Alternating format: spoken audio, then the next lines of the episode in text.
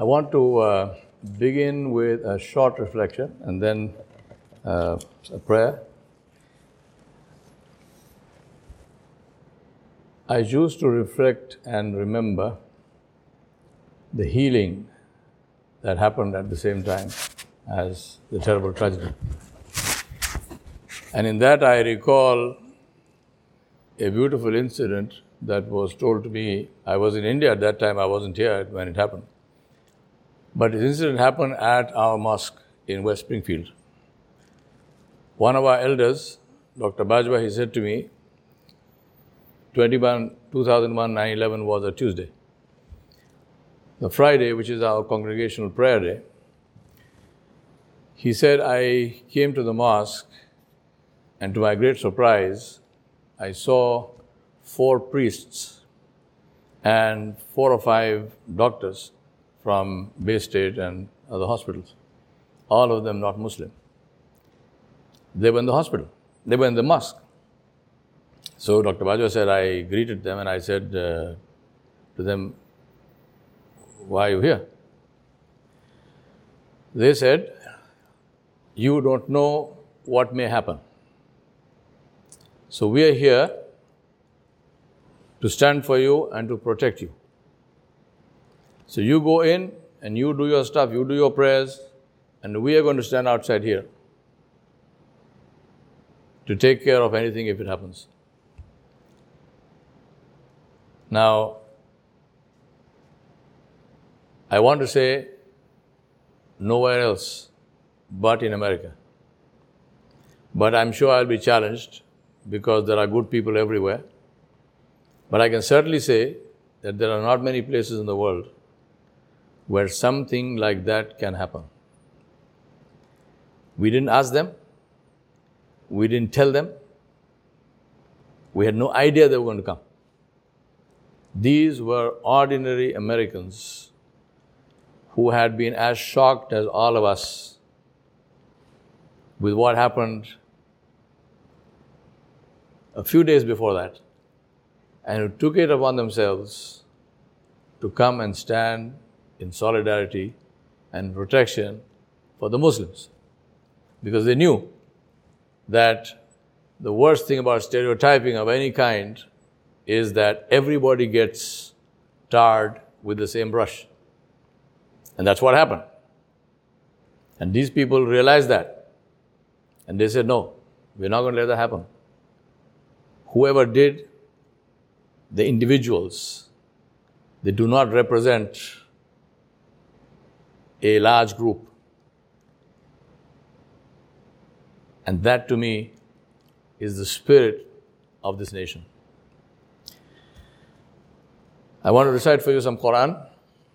أعوذ بالله من الشيطان الرجيم بسم الله الرحمن الرحيم الله نور السماوات والأرض مثل نوره كمشكاة فيها مصباح المصباح في زجاجة.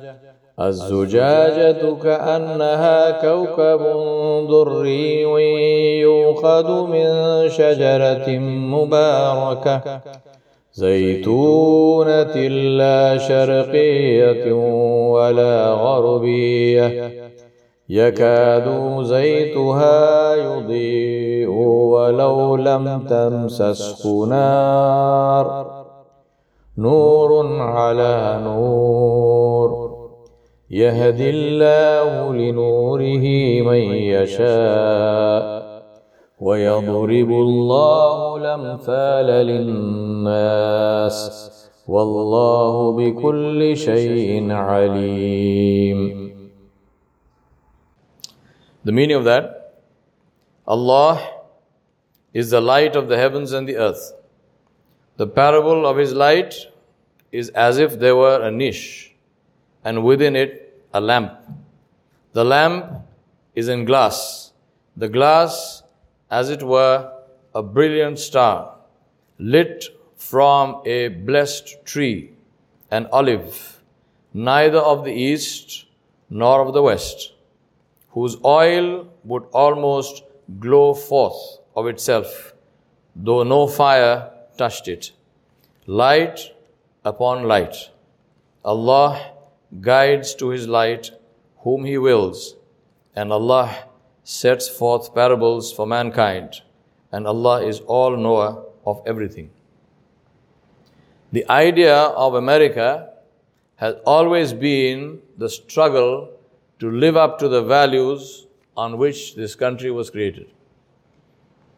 And so I pray for the courage to struggle for truth against falsehood, for human dignity against humiliation, for compassion against cruelty, for justice against oppression.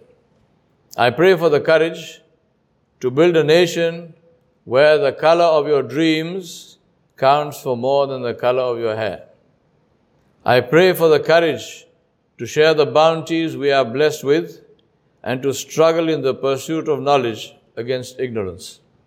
I pray for the courage to change this world, to eliminate war, to ensure that nobody goes to bed on an empty belly without knowing what the morrow holds.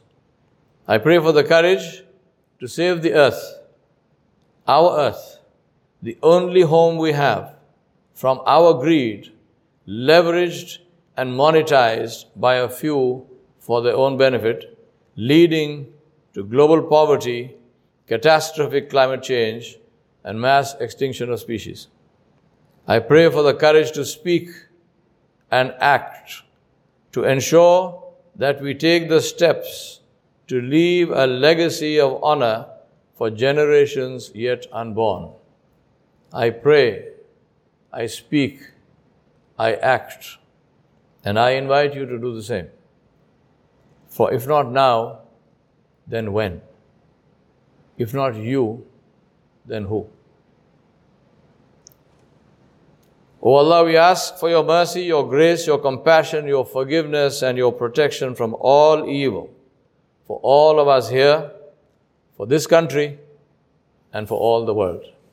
Amen.